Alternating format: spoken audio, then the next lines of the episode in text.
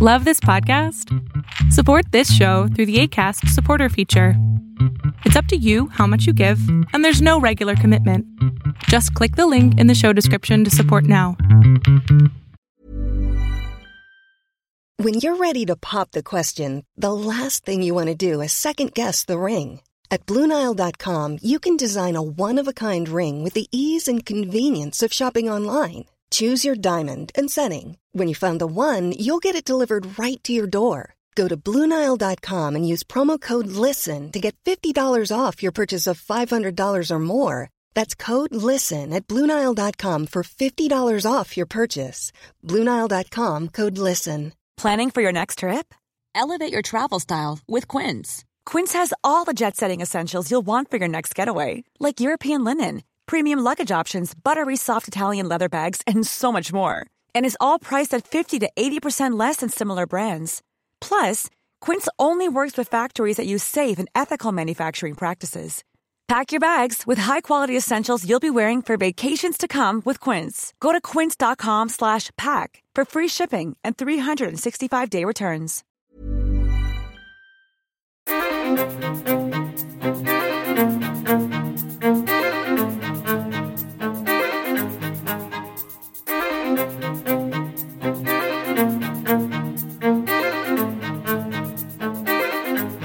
Hey, everybody, welcome to a brand new episode of Undying Light. I am your host, Pastor Alex, and this week I am joined by a very special guest and one that we seem to have been trying to set up this interview for about six months now. Uh, and either one of us seems to be flaking on the other person at random times. But I finally got him straight, uh, straddled down, strangled down. I don't know Yeah. if that's the right word. Something yeah, like yeah. You strangled me. Strangled him. Put him into submission. thing. Yeah. It's a we- Luther thing. we we stiff we stiff arm people to get them on the show because you know nobody wants to show their face on a Lutheran podcast, which I don't blame them. Uh, Um, but yeah, so uh, I'm gonna go ahead and let uh, let my guest introduce himself and uh, tell us a little bit about you, what you do, and and uh, whatever else you think is previous to our listeners. yeah, yeah. He get just notice everybody. He gave me the conch and uh, Mhm. so uh, the microphone. I have the floor, the floor, the floor. Anyways, um, before this gets really weird, um, my name is is Dave Jenkins, and I'm the executive director of Servants of Grace Ministries. I've been doing that in August. It'll be 22 years. And in case you wonder how old I am, I am only 41. So I started this pretty young. And for some of you, that I'm still too young. So, um, anyways, Or old but, now, uh, am old. Yeah. Uh, Alex says I'm actually dirt. So dirt, you know, older, and older that- than dirt. take that as you will. If if you're older than 41, you're pretty much, you know, No, just beyond you, the beyond Just- beyond the hill. Oh, oh, just, just oh, you. it, it's just me. Okay. because I think I have a li- I have one of my four listeners that's might be older Yeah. than 41, so I can't. Oh yeah. Oh, okay. I see I- how it is. I, I would say uh you know funny side note um i was at my parents this past weekend and or not this past weekend the weekend before and uh my mom was sitting there and she's like hey how do i take care like how do i listen to your podcast i was like oh cool you know so like i showed her and gave her some rundowns of it i'm like so uh, I, I can't quite say yet that my mom listens to this show but that might come soon enough so yeah. I'm sorry, mother. Uh, yeah. Anywho's, you're not that old anyway. She's not old at all. She's like in her mid 50s. So, Nice. which makes Yeah. me very young. I'm only 18. So, Yeah. uh, it's not good to lie. I'm sorry. oh, yeah. So, uh, Dave, you are uh, an author too. Yeah. And, uh, I mean, on top of all of the articles that you post and all the firebomb thing, uh, shots that you throw at people on your social media page, uh, you know, I, to be honest with you, we're we we just briefly talked about it in the head of the show, but I'm I'm always I, I'm always thrilled to see your posts because they just there's like no hold bars, right? I mean, you just you you go out, you throat punch everybody, and then you walk away, and you know maybe that's not everybody's cup of tea but it definitely needs to be more people's cup of teas so at the end of the show i'm going to make sure that you get your shout out to get people to follow you because you drop great content always and it's a hundred percent biblical so if you listen to this show like this is somebody you want to follow mm. it, it, he's just going to continue to produce solid, edifying content. So, uh, I want to turn it over to you and let you talk to us a little bit about your book and your ministry, and we'll go yeah. from there. Yeah.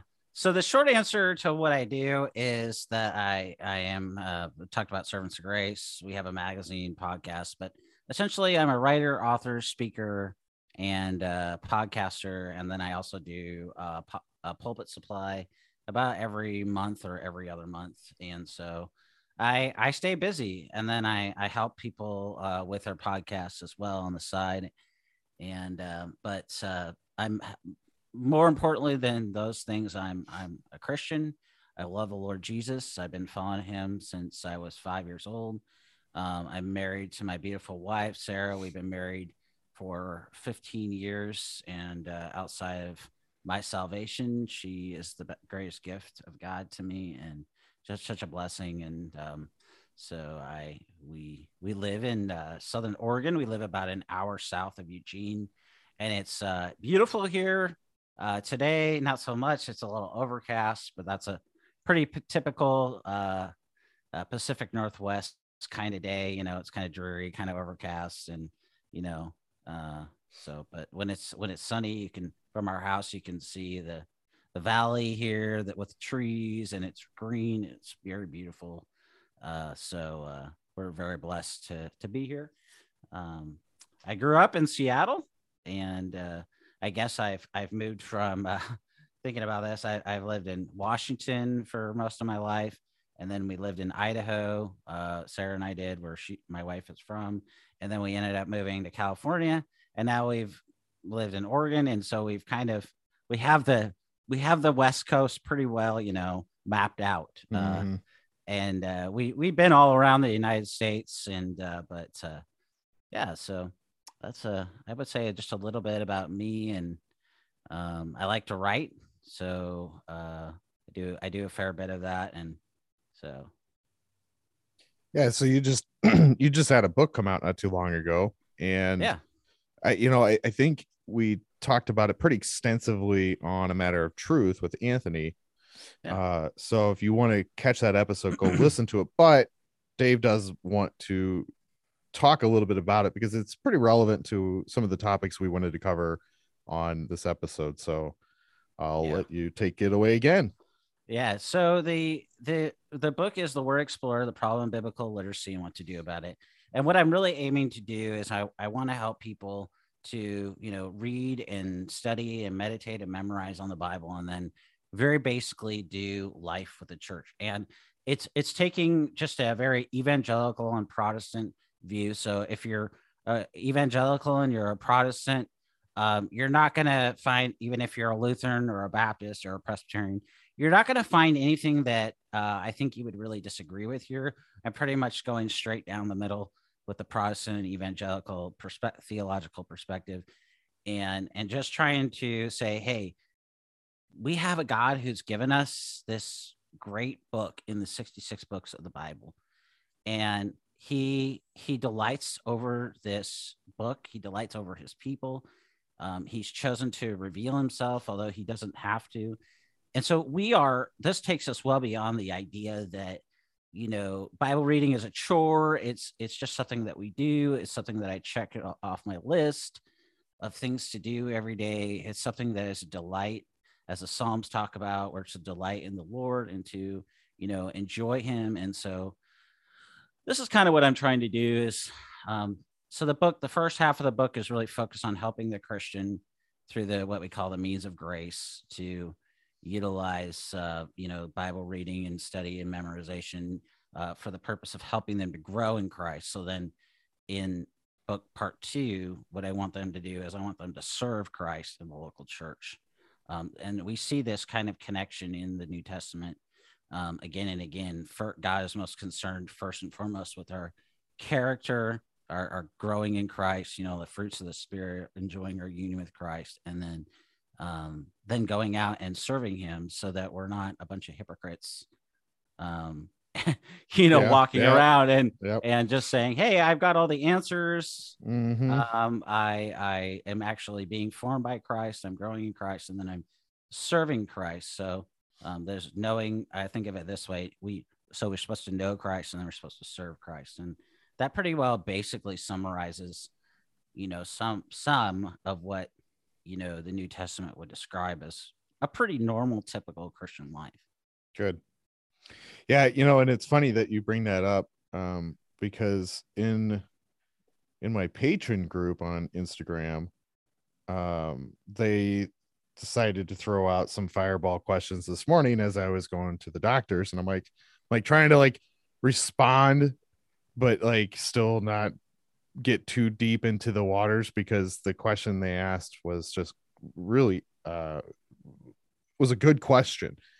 And and i think what it does is, is it helps us to understand that understanding scripture is vital to the christian existence mm. and and it's vital to understand how paul and peter and john and james and jude and you know matthew mark and luke all have written their gospels and their epistles it's crucial for us to understand hermeneutics and anthony and i we talk about this almost every episode because hermeneutical understanding is foundational and your book really does a great job at tracking people through that and it does so like you said kind of at a middle path where you're not falling into this particular camp of thought or that particular camp of thought.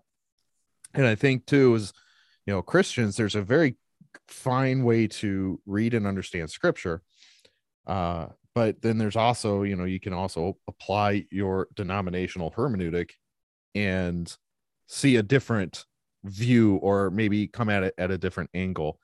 Um and in this in this verse they question was first timothy chapter 2 and it's verses 13 through 15 and i'll read it for you here because this was an interesting question they brought up.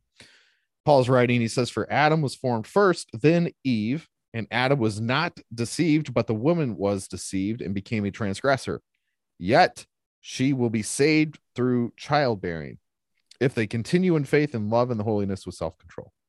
So the question was will essentially is this will all women who give birth automatically be saved? Mm-hmm. and and then it, you know it kind of got the pot stirring because you know what about the women who can't actually have a child? What about women who you know have a barren womb or have some sort of medical issue? What about uh, their their spouse who can't you know uh, is unable to impregnate them. I mean there's there's all these different caveats to consider. And and and, the, and as we kind of unpacked it a little bit it was one of those things that if you were to read this verse with a literal and basic interpretation without actually understanding the redemptive plan it you could fall into this trap to say that only women who bear children will be saved because it's a very easy way to understand the scripture and and Paul's not one to necessarily talk talk through like uh and using an analogy too often. He does in some instances, but when he's talking about this particular passage, it's that through childbearing, one particular child will be the savior to all people. And it's so through Eve, because she was the first transgressor, it'll be from her line that salvation will come to all people, which is Jesus Christ. And so it's not that a woman must have a child to be saved, it's that through childbirth, people are saved. And and so because I mean, you can even get in, into even more caveats of it and say, well, what about women who uh, have a C-section? What about you know, does that take away from the natural childbirth since the child didn't go through that normal process? Does that not mean that they were you know they're actually bearing children in that in that fashion um i mean you can get yeah. you can get really spicy on on how you legalize yeah. a scripture like this yeah and what what you're pointing out with well a that's one of the most um uh, even scholars debate the meaning of that mm-hmm. text so i mean but but really what you're pointing out is something that um, is really really important in that we shouldn't take a cookie cutter approach to to difficult questions. Like Peter even said some things that Paul said um, were difficult to understand um, towards the end of Second Peter, and Mm-hmm. that's definitely one of those things where you're like, okay, I don't know what you meant, Paul, but let's uh, let's figure it out, you know.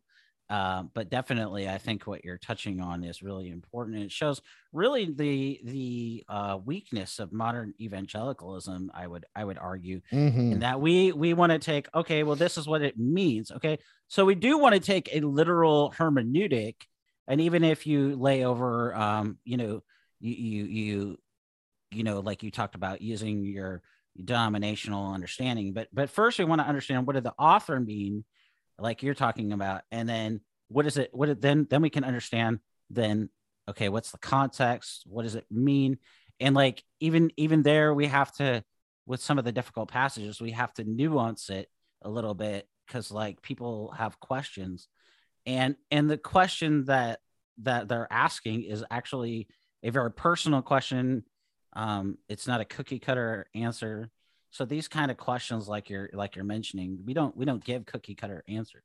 And Right. anybody who gives a cookie cutter answer to a question like that they don't they shouldn't probably even be in ministry. Like because you know when when people have those types of questions they they're coming from a place like hey i don't really know what the answer is or like i'm really struggling with this. And so we have to we have to ask more questions and unpack this is probably this is where i would go to the biblical counseling approach where i'm asking you know kind of more questions and uh figuring out hey what's what's happening here? And like that's that's really what i appreciate about what you were saying is like hey what's really happening here? Like why are you asking this question? And Yeah. um, it's like when you go to the hospital to talk to somebody that's struggling you ask them hey what happened? How did you get here?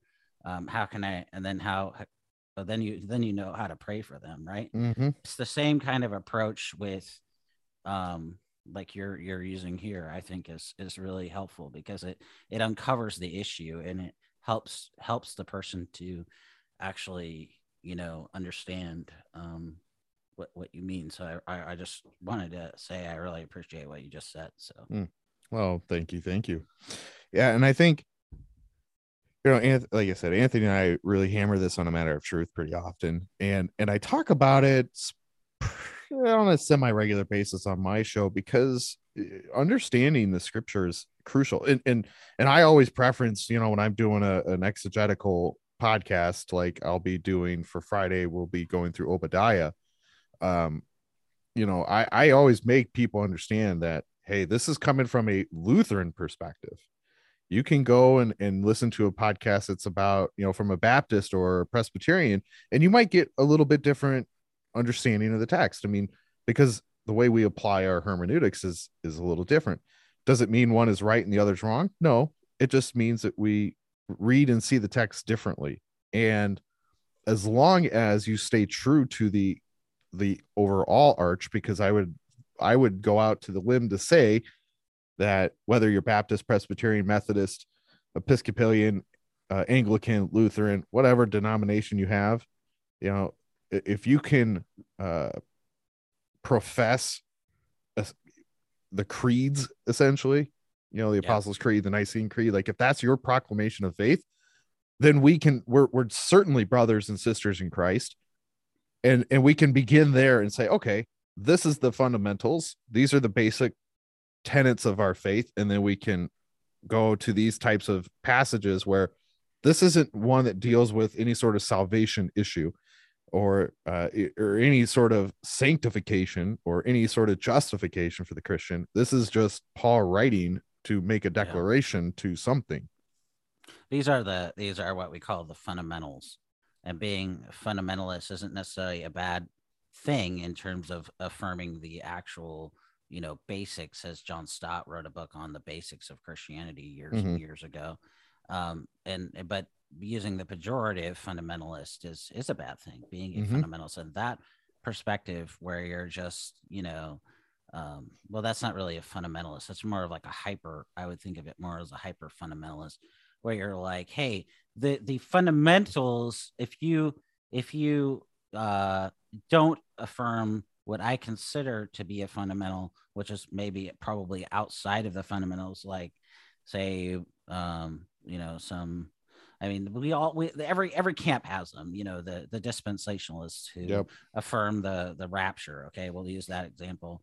Who make it a a, a, a fundamental, uh, or you know, the Pentecostals who not ever all Pentecostals do this. So don't hear me lump this all if you're a Pentecostal, but like you know, some Pentecostals, you know, affirm you know, like speaking in tongues. So I, I I'm just saying, like across the spectrum, using that as an example, there Mhm. are hyper fundamentalists, but fundamentalism itself is not a bad thing. In, if we're speaking of like you are in the in the basics of Christianity, the fundamentals of the faith, like we should have be able to talk and affirm and even even we can we can agree on those things and we can still work together um and where we disagree we can lovingly as you're saying we can lovingly talk about through those things and have dialogue and conversations and even if we disagree on certain texts and Mhm. how we how we do biblical theology and then how we take our systematic theology and um, come to scripture and and map it out i mean these are these are matters that the church has disagreed on. Mhm. and so you know these are these are preferential you know issues and we should be able to have dialogue and not be in the pejorative sense a fundamentalist. Now i would say that i would say that this is a significant issue where you know the bible has so much to say about as we both know about our speech how we're supposed to speak is a, is a matter the bible tells us is a reflection of what's in our heart Mhm. and so it should give us a great pause um, about across theological, the, the, uh, conservative theological perspective. It should give us pause um, what the Bible says about our speech.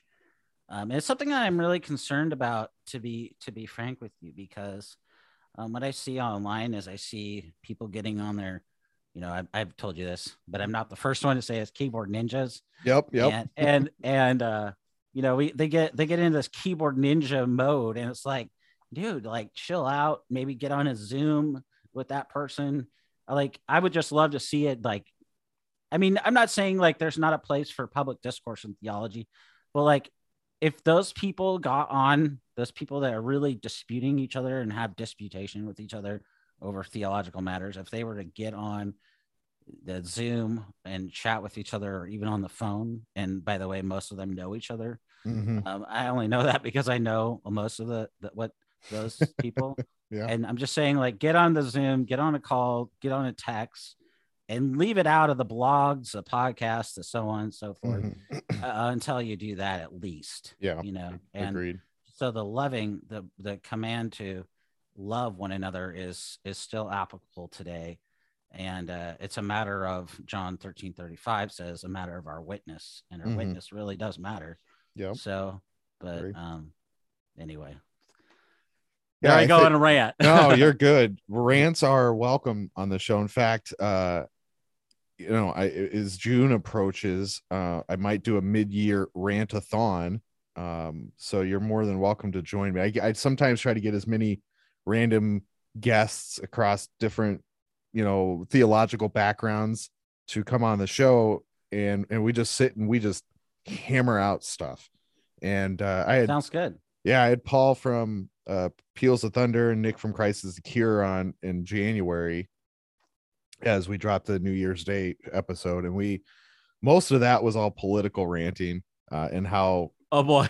Yeah and how how to handle uh you know scripture in light of current state of politics. And oh, oh fun. So it was a good it was really good episode and uh anthony was on that show with us too so we had a four Nice. person panel.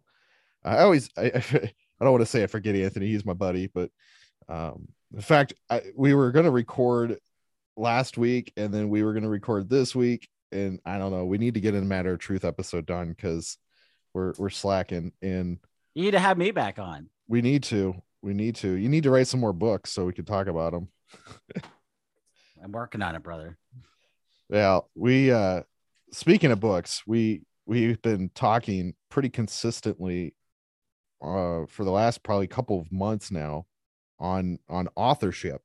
And I don't know if it, I've ever really made the comment on my podcast, but once I'm done with seminary, my goal is to be a writer.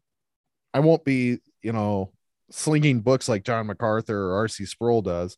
I mean, R.C. Sproul, you know, God rest his soul, he's still publishing books to this day. I mean, and I think that's the great thing of the authorhood is when you pass off, pass out of this world onto the next, um, you're still able to have your works published. You know, people like J.R.R. Tolkien. Uh, I mean, his works are still being published uh, even within the last handful of years. Um, you know, and then any great theologian has written tons and tons of books, and now they're being translated and and actually, you know, they're finding manuscripts of certain people, and they're able to copy that into digital and and actually do prints with them, and so to have you know a legacy essentially that lives on is is quite an interesting thing in this world. But again, as a biblical author, as a Christian author, you know it's it, the focus and i think you would agree with me on this is not us as the author. We could care less if our books you know last past our lifetime mm. because we'll be dead and enjoying eternal bliss with christ so who cares? But we want to write edifying content that the reader can pick up at any time in the course of life and course of history and apply that. I mean yeah i'm looking at your your your bookshelves here in the background and, and i can recognize a few of the books just from you know a far distance here. And and those are books that will be timeless. I mean they just they they fit into every piece of the church history. And and then there's some books that um you know may not have been applicable 10 years ago are are applicable today but then in 10 years they may not be again. There's there's always those types of books as well uh, so let me ask you this: when when you sit down and you're like, okay, I need another book, and I think you said you're working on one now. You're working through the publisher and getting it done. So maybe talk a little bit about this process. But when you when you're committing yourself to another book, what are some of the things that you consider or work through, or you know, like uh, the hurdles that you have to overcome before you even start hitting the keyboard? Well, I think the big thing to start off with is understand what issues people are facing you know like you you talked we talked about this just a minute ago um, understanding what people where people are struggling and understanding a certain topic. So i'll often look at the stats on on given subjects and be like okay so you know the church is struggling in this area which means that the average person in the pew probably doesn't understand this general topic like the statistics on biblical literacy are alarming so i decided that i i should write a book um, on it and then um, i had already written my next book which uh, tries to deal with the the poison um, how the doctrine of scripture is under attack but i'm working mm-hmm. on a i'm working on a book now on biblical worldview because of the st- statistics on uh, biblical worldview. I don't have them in front of me, but they're they're even probably I would argue even more alarming oh, than yeah. the ones on biblical li- uh, literacy, um, because you know, like when we talk about a biblical worldview, we are talking about like the whole of the Christian life, and then how that you know, since you know we get our doctrine from you know Scripture, it's teaching um, and then how our doctrine affects how we see the world. So if you don't have the right doctrine, you can't see the world in the right way. And what the statistics right. are telling us that people can't see the world. But to the question, so this this is some of what I'm thinking about, like what is going to be most helpful to the average Christian. I, I argue that the average Christian, excuse me, is getting slaughtered out there. And so I want to help the average Christian just to understand the very basics of like we talked about the fundamentals of the faith and and then how does that matter to their life? And so uh, many publishers um, today they they say that you have to have a, a super large platform or you have to be so and so and so forth. And um, it's really it's really discouraging. Um, what i want to say though to that is to to if you're writing keep writing. Write write you know, write good stuff, excel, uh, focus on faithfulness, focus on delivering content that that's going to minister to people. and the great thing about today is, is that you can bypass publishers entirely and self-publish. I do want to say that there are advantages to going the traditional route so try that. And if it doesn't work don't be discouraged by it. I can say i can say that because i've been rejected and and any of your quote unquote name favorite authors um they've been i guarantee you and i've heard from a lot of the the big names uh, they've all been rejected too. Um, it's just part of the it's part of the game. But today we have the added advantage of you know we can self-publish. Um, you know if you do decide to self-publish make sure you get yourself a good editor uh, to you know really dive into it because it might look good um, like my wife says your your writing is really good. Like the the you know the the the house looks good and you know the the the building in it and the rooms look good. Uh it's it's you know when you dive into it though uh you know the the room is actually a mess and the the room has to be in this analogy has to be cleaned up. Mm-hmm. and and so and but that's true for that's true for everybody um for everybody's writing. And and the more than an, a good editor will do is though it's actually a gift um I say that the writer writes, the editor edits. Uh, I happen to be both.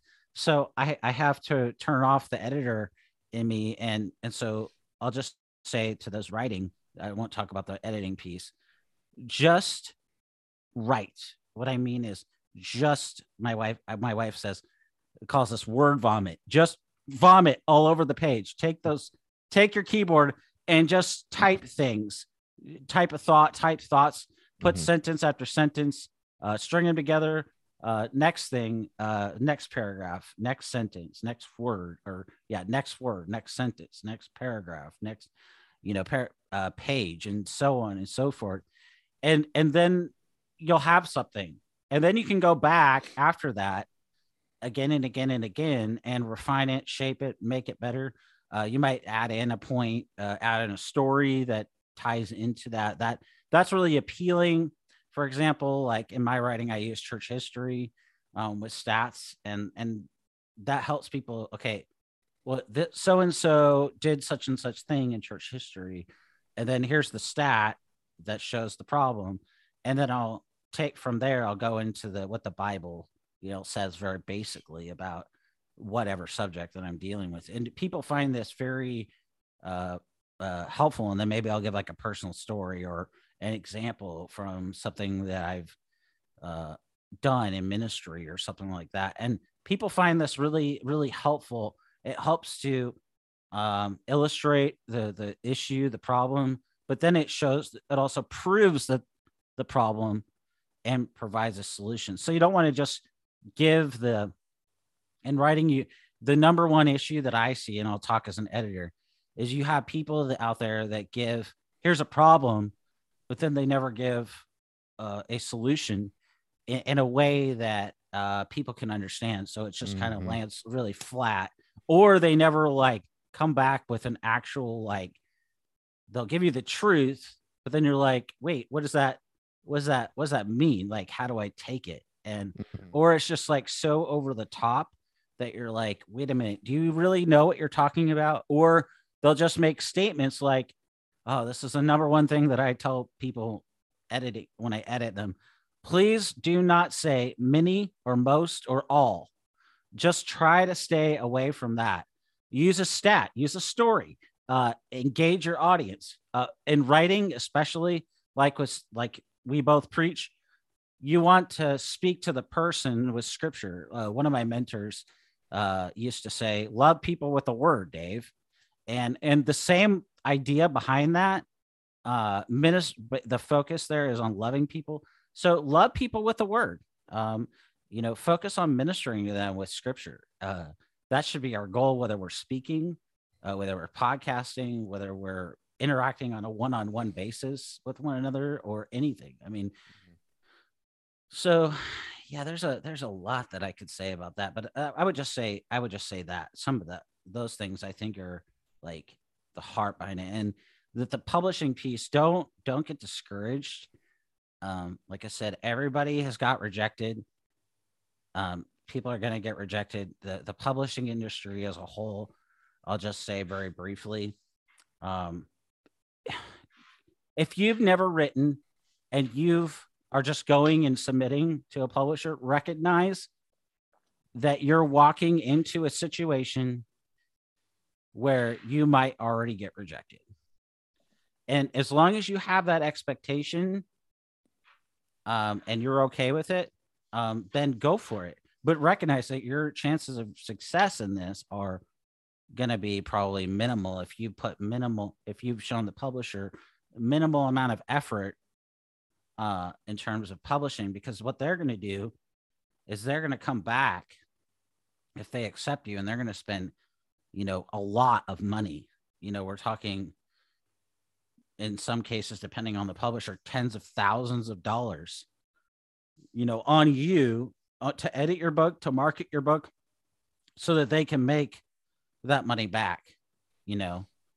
Um, and so, especially in today's climate and publishing, um, it's really important for authors to not get discouraged, to, to have realistic expectations. Um, because unfortunately, with COVID and everything that happened, it really hurt the publishing industry. And so they're even more doubling down. And I'm seeing that on the other side as uh, I, I, represent people on the side, um, not very many people. Um, so don't think that I'll I don't take on many people, but as a literary agent, I'll send in a project, and I'm just I just hear back like what I, this is what I hear.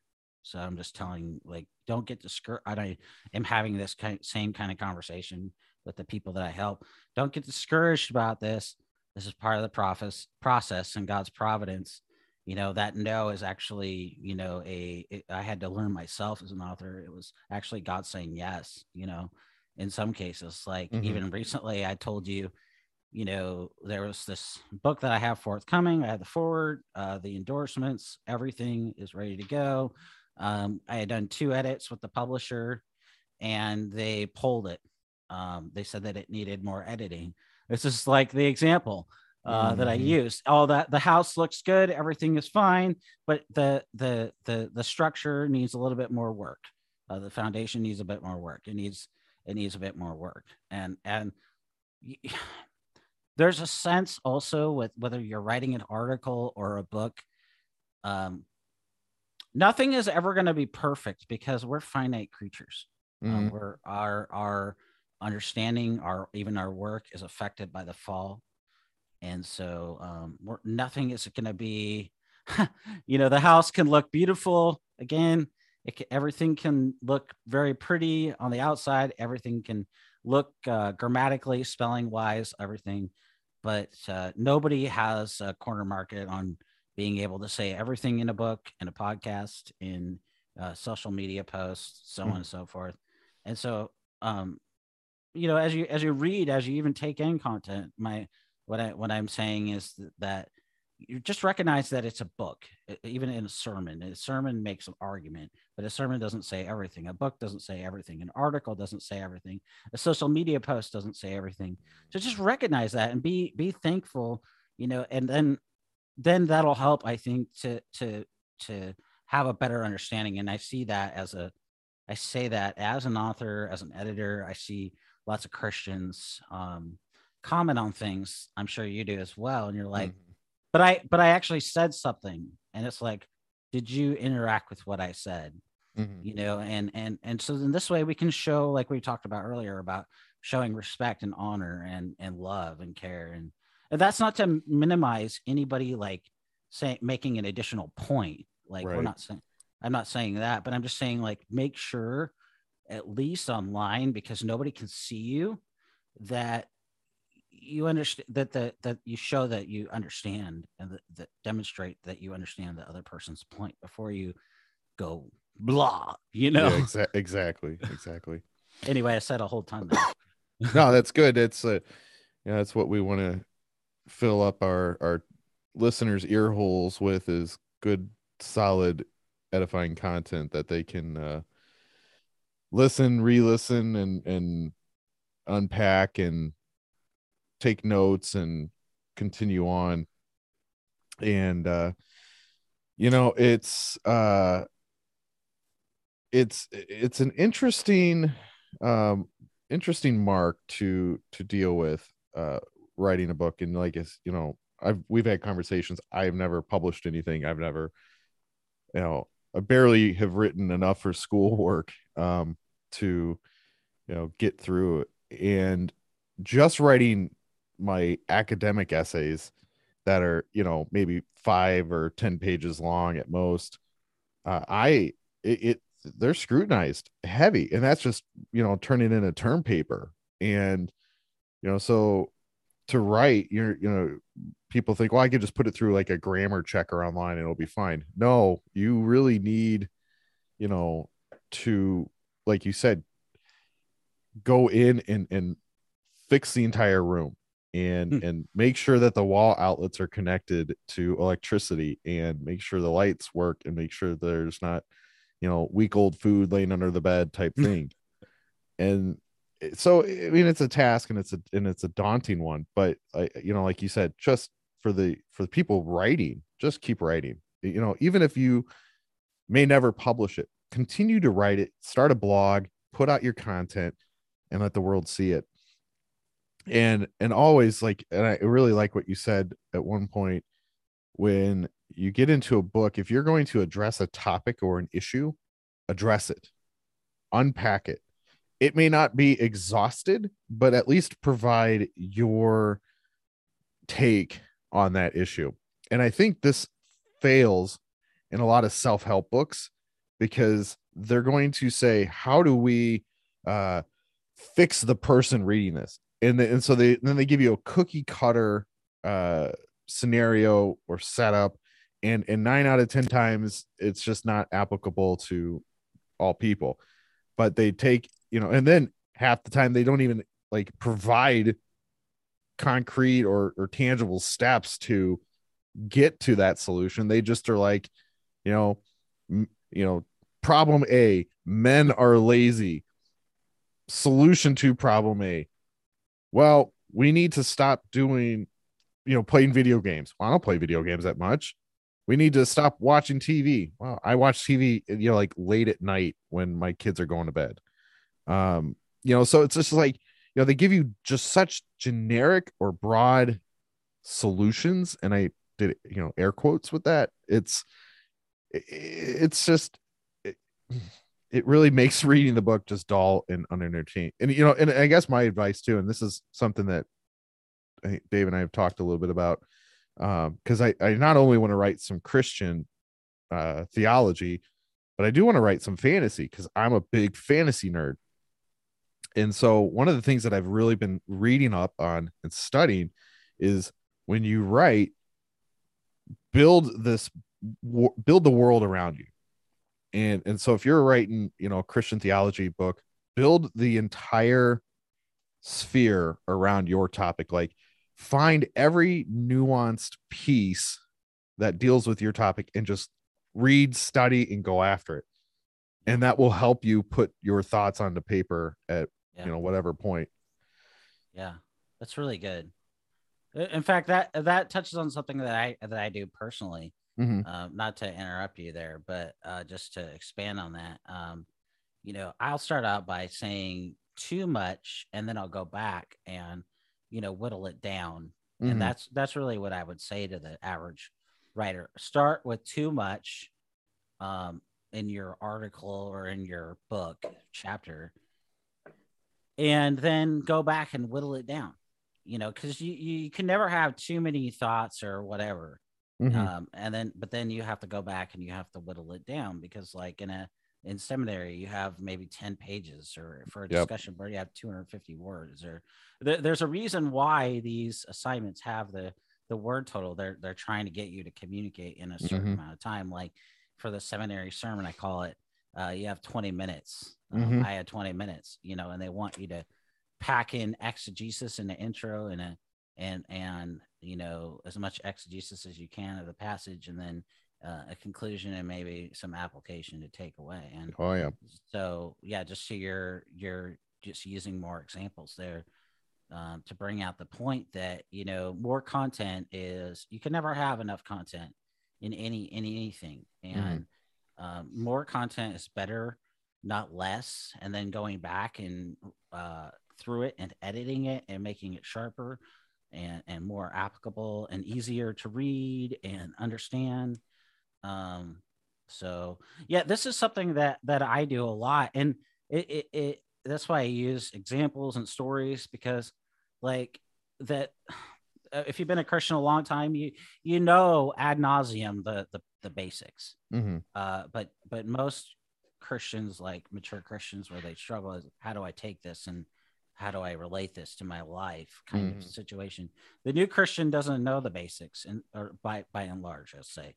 Um, and so like they need to know that information, but the new Christian needs to see it illustrated.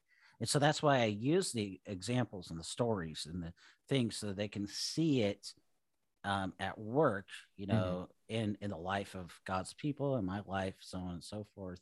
Even while I'm using examples now, to it, it brings it out. It helps people to to get it, and once they get it, then they know. Then then they can take the idea and then they can apply it to their situation. And people are always asking, like, how do I take this? What does this mean for me? Mhm. It's like we have to teach them the. I think we talked about this on a matter of truth. Um, you know, we have to give them the principles, and then, you know, then then they can take the the truth and home to their life, and and you know how it intersects with their situation once they understand those things. So. Yep, yep.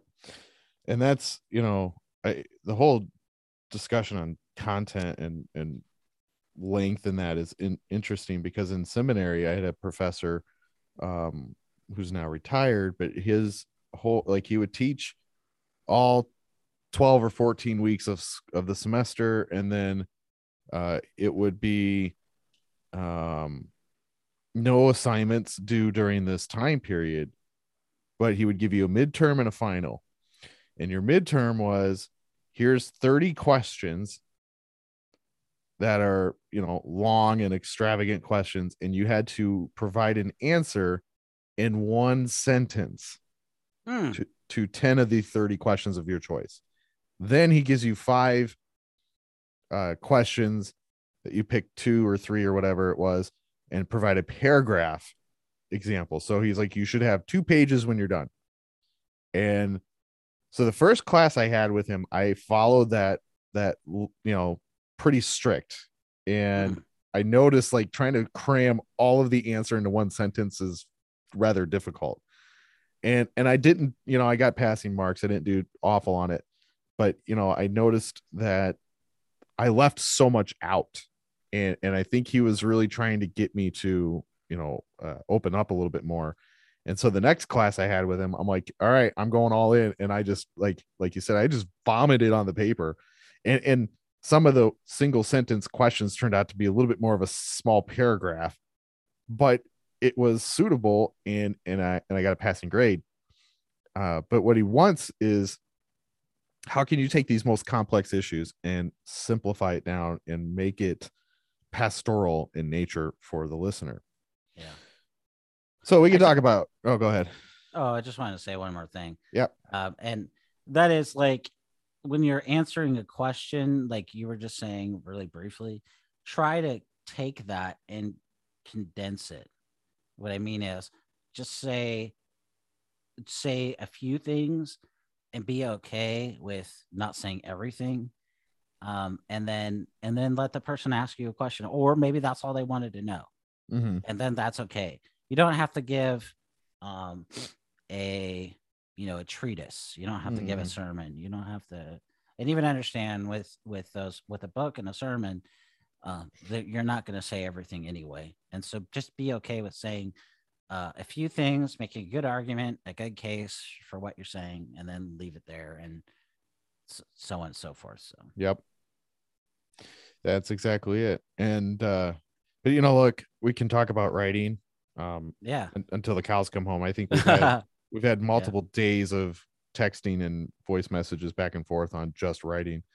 Um and, and it's a wonderful topic and it's one that we don't really talk about too much on this show because you know we're we're looking really more at an in-depth breakdown of scripture which is great because i you know i think sometimes for the listener it's just like these shows are nice and easy to listen to and i don't have to take notes and if i'm not an author but it you know it shows the the the work somebody goes through to get a book published yeah. and and the amount of eh, you know in many cases stress and sleepless nights and you know unnerving conversations with publishers and all that sort yeah but i want to shift gears a little bit as we get fairly close to our hour mark now um, we got maybe about 10 or 15 minutes left and i noticed you i remember you wanted to talk about uh, justice right is that the other yeah. yeah. yeah we wanted to talk about it yeah so i will let you uh, kick that off and sure. we'll go sure. down that rabbit hole.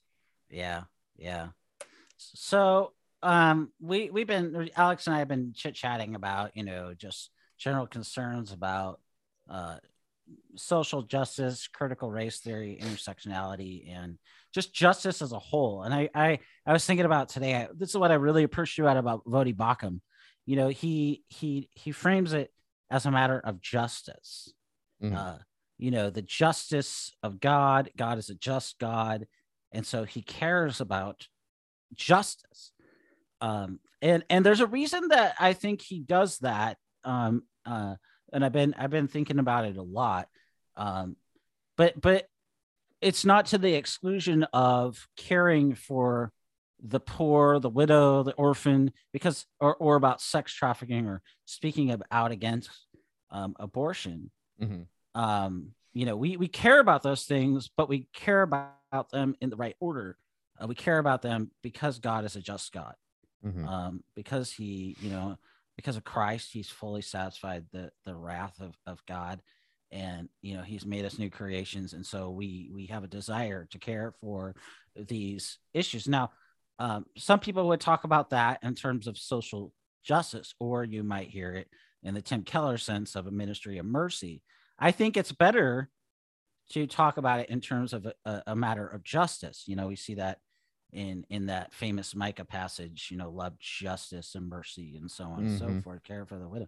I think so. I think in terms of that sense, talking about it in terms of justice, uh, it, it makes it it makes it a bit clear.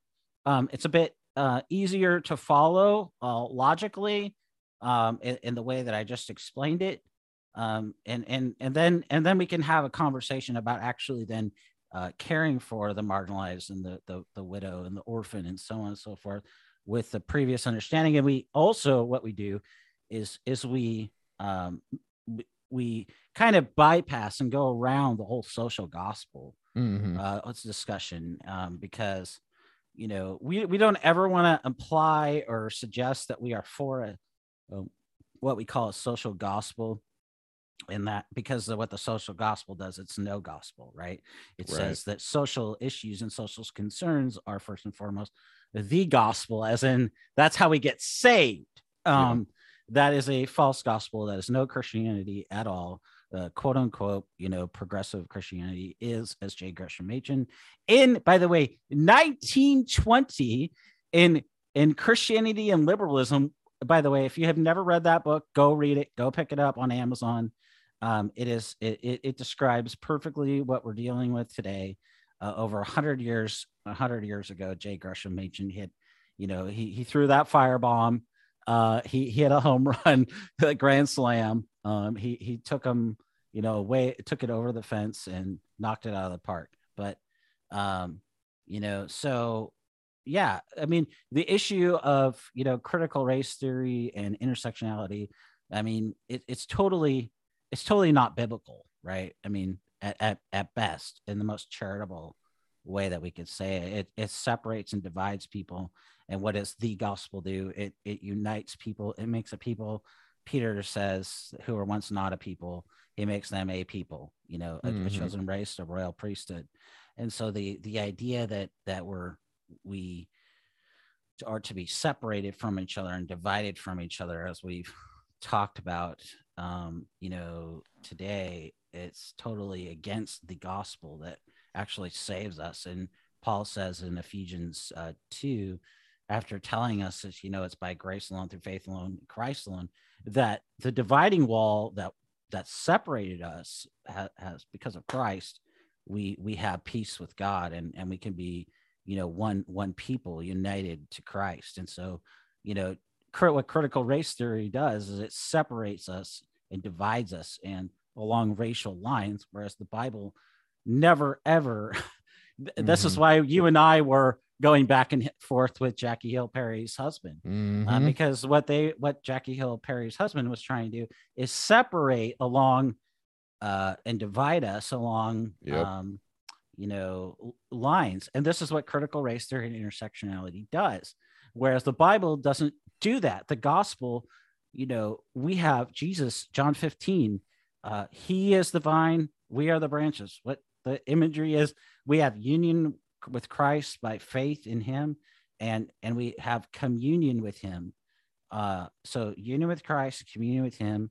Uh, and and that means that we're actually we're, we're he belongs to us and we belong to him so how could how can we then in this understanding how could we be divided from christ mm-hmm. um, that would that would undermine romans 8 31 through 39 where five times or five or six times off the top of my head paul says it's, it's because of christ it's because of what he's done uh, that that we're we're his he's ours and so he uses even that imagery uh, there too. And so the whole idea that critical race theory and intersectionality um, is a helpful analytical tool for the Christian. I, here's where I want to go with that. I think that it's a symptom of of biblical illiteracy. It's a, it's a symptom of just not opening the Bible, um, reading it, or or and it's also a symptom of the poison uh, uh, that we've let seep into the church. Like you think of a doctor, um, you know, you have a kid, you, you take the doctor if he has poison, you know, say the kid gets one of your kids get poisoned you know, we wouldn't want that, but the doctor will take out the poison, right, and then address it. Um, we have to take out the poison and understand that Scripture, uh, how Scripture speaks, really does matter about who and what we are in Christ and what this does is it totally obliterates the other side um, you know just just having a basic understanding of these things obliterates makes critical race theory makes intersectionality makes all those other things totally impossible but unfortunately because of those things um, and this is why i think you and i wanted to talk about it the impression can be given and the argument is given that well you you, you want to do aside with those things so you don't care about what happens to african americans and asian mm. people and yeah. you don't care about the orphan and the widow well if you notice how i started my argument i argue that god is a just god and that because we're new creations in christ we care for matters of of of justice we're, we're concerned about the child who is sex trafficking. We're, we're, concerned about the the man or the woman that isn't is engaged in pornography. Uh, we're, we're, concerned about uh, the issue of abortion, and we want to speak out about it, but, but not because um, not because of ourselves, but because you know the honor of God, the glory of God. That the the it's a matter uh, uh of our witness. Mm-hmm. Um, because because we're the new because we're new creations in Christ, and so we do want to speak out about it about matters of justice because we do serve a God of justice who has appeased the wrath of God. And now we ourselves care about justice because uh, of that reality. So, right. You know, and, and I think continuing those, those lines of thought, you know, CRT and critical, you know, critical race theory, intersectionality, whatever we're going to slap it, uh, label with, it completely, as you say, it contradicts scripture. I mean, just from its core, it, it divides people into groups it divides people into race it divides people by gender identity it divides people whatever it does and over and over and over what we see in the new testament that we are now one people in christ and it doesn't mean we're genderless as some of the progressive theologians will say it doesn't mean that we're we can be whatever we want it just means that it doesn't matter whether you're male or female black white hispanic indian you know, Puerto Rican, it doesn't matter where you're from, your heritage, you are a brother and sister in Christ. And I think for those who are truly authentically biblical Christians, they would go to the extent to say uh, that their their skin color doesn't matter. And and I you know, and Voddie Baucham's a great example that he's one who fights adamantly against the CRT movement. And and then you see all these progressive uh, African Americans stand up and and you know beat down on Voddie because of his you know conservative biblical worldview, and I think that's just you know it, it, the church has a lot of problems, and this is one of them, and and that's to to try to play this lightly. Um, because I mean, there's a thousand examples, and this can be a whole nother hour conversation.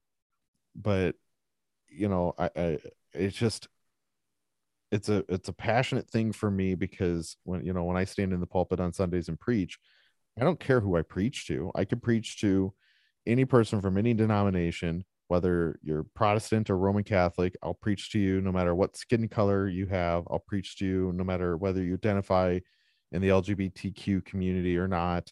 Uh, whatever you think you're an Apache helicopter or a kitty cat that morning, I will preach the gospel to you because at some point the gospel will hit you like a ton of bricks and it'll help you shed away you know these ideologies that you are clinging to because that's what it really boils down to is they don't understand their identity now as in Christ they want to still find identity in themselves and that takes them down these paths of progressive ideology progressive liberalism and it really undermines the entire authority of scripture but again, we can have hours long conversations, but I think we're pretty close to that hour mark. And so for the for my listeners, uh, I try to keep it within reason. Um, most of my shows are 30 minutes long, but when I do interviews, it's it goes up up to an hour or more sometimes.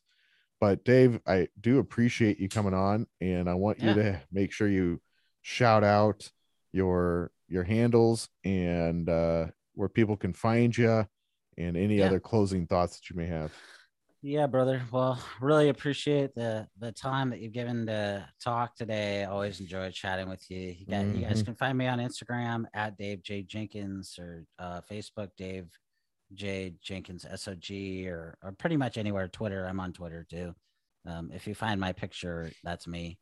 Um, so yeah. Uh, last thoughts, man. Just stay stay faithful, guys. Stay faithful mm-hmm. to the mm-hmm. word. Stay in the word you know, yeah. you want to stay away from all these things that we've talked about today. Stay in the word, uh, stay plugged into your local church, find a church that preaches the word, that, you know, lifts up the, uh, explains texts and deals with texts of scripture, um, you know, verse by verse, line by line through books of the Bible and uh, join that church, uh, get it plugged in, do life, whether it's, whether it's a Lutheran church or, you know, like we like we talked about or you know just because just because we have differences doesn't mean that you know if we have a conservative understanding of the bible um, we're, we're going to have an understanding of the gospel um, no no if you don't have a right view of the scripture what i'm saying is is you're not going to there's no way that you're going to have a right view of the gospel mm-hmm. um, and so, you know, whether that you end up at an evangelical church, a Baptist church, a Lutheran church, find a church. And you don't have to agree. Uh, you can disagree with on, um, you know, the timing issue, the rapture, the mm-hmm. coming of the Christ. But the main issue is do they love one another? Um, and do they care for one another? And do they care for you and your soul and preach the truth to you from, from the word? So I guess that's where I would land briefly. Perfect. Well, you know, as we talked uh, early in the show, we'll uh, make sure we get you back on for the rantathon that now is compiling in my head because I've got people who we rant with, and I think would be fun to have another panel discussion of just a bunch of people and expressing issues that we just are really fed up with, and we just see the world really imposing um, a massive burden upon the church, a big yoke, and it's actually an interesting side note to move it on. Uh, I had, you know, my preaching series, I've been doing these Bible stories where I, you know, hit the highlights of everything you learned about in Sunday school. And I've been doing that for a long time. And I was talking with my president of the council the other day at the church, and we were kind of talking through like, what do we want to do in the future? And so we've decided that we'll finish with Moses, and then in June we'll start a segment on what does it mean to be a biblical Christian in today's world. Mm. And the conversations that we had that really came to this was we can uh we can truly understand scripture and we'll use scripture uh you know we'll we'll go to the text first to find where we want to lead to but we'll also use creeds and confessions et cetera et cetera but you know what does scripture say and do in its current you know, or in its cultural content in context? And how do we you know how can we understand it? And i often try to say okay you know this text was you know written in a first century you know jewish understanding yada yada yada. You know does that have any implications on us today? How do we understand this today? But we're going to go straight at the you know helping to edify the christian in today's world where you're just being bombarded with false teachings heresies and you know misconceptions misunderstandings.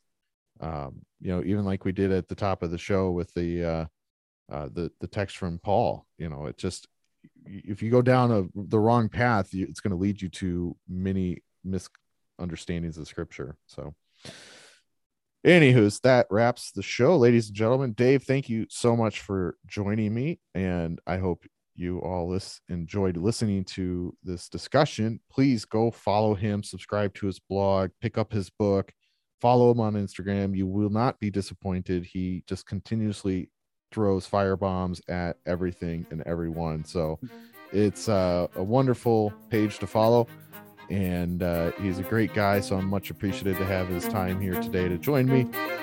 So, ladies and gentlemen, thanks for tuning in. Dave, thanks for joining me. We will see you all later.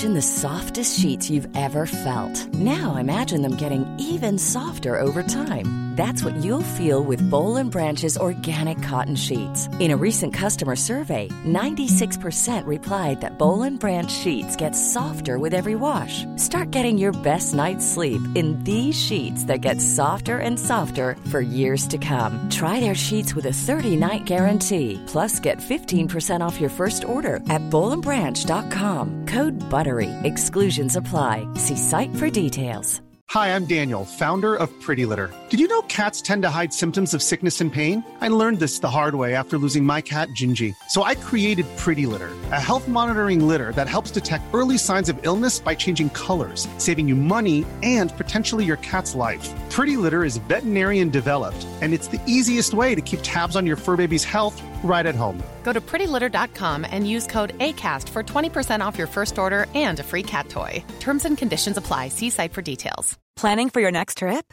Elevate your travel style with Quince. Quince has all the jet setting essentials you'll want for your next getaway, like European linen, premium luggage options, buttery soft Italian leather bags, and so much more. And is all priced at 50 to 80% less than similar brands. Plus, Quince only works with factories that use safe and ethical manufacturing practices. Pack your bags with high-quality essentials you'll be wearing for vacations to come with Quince. Go to quince.com slash pack for free shipping and 365-day returns.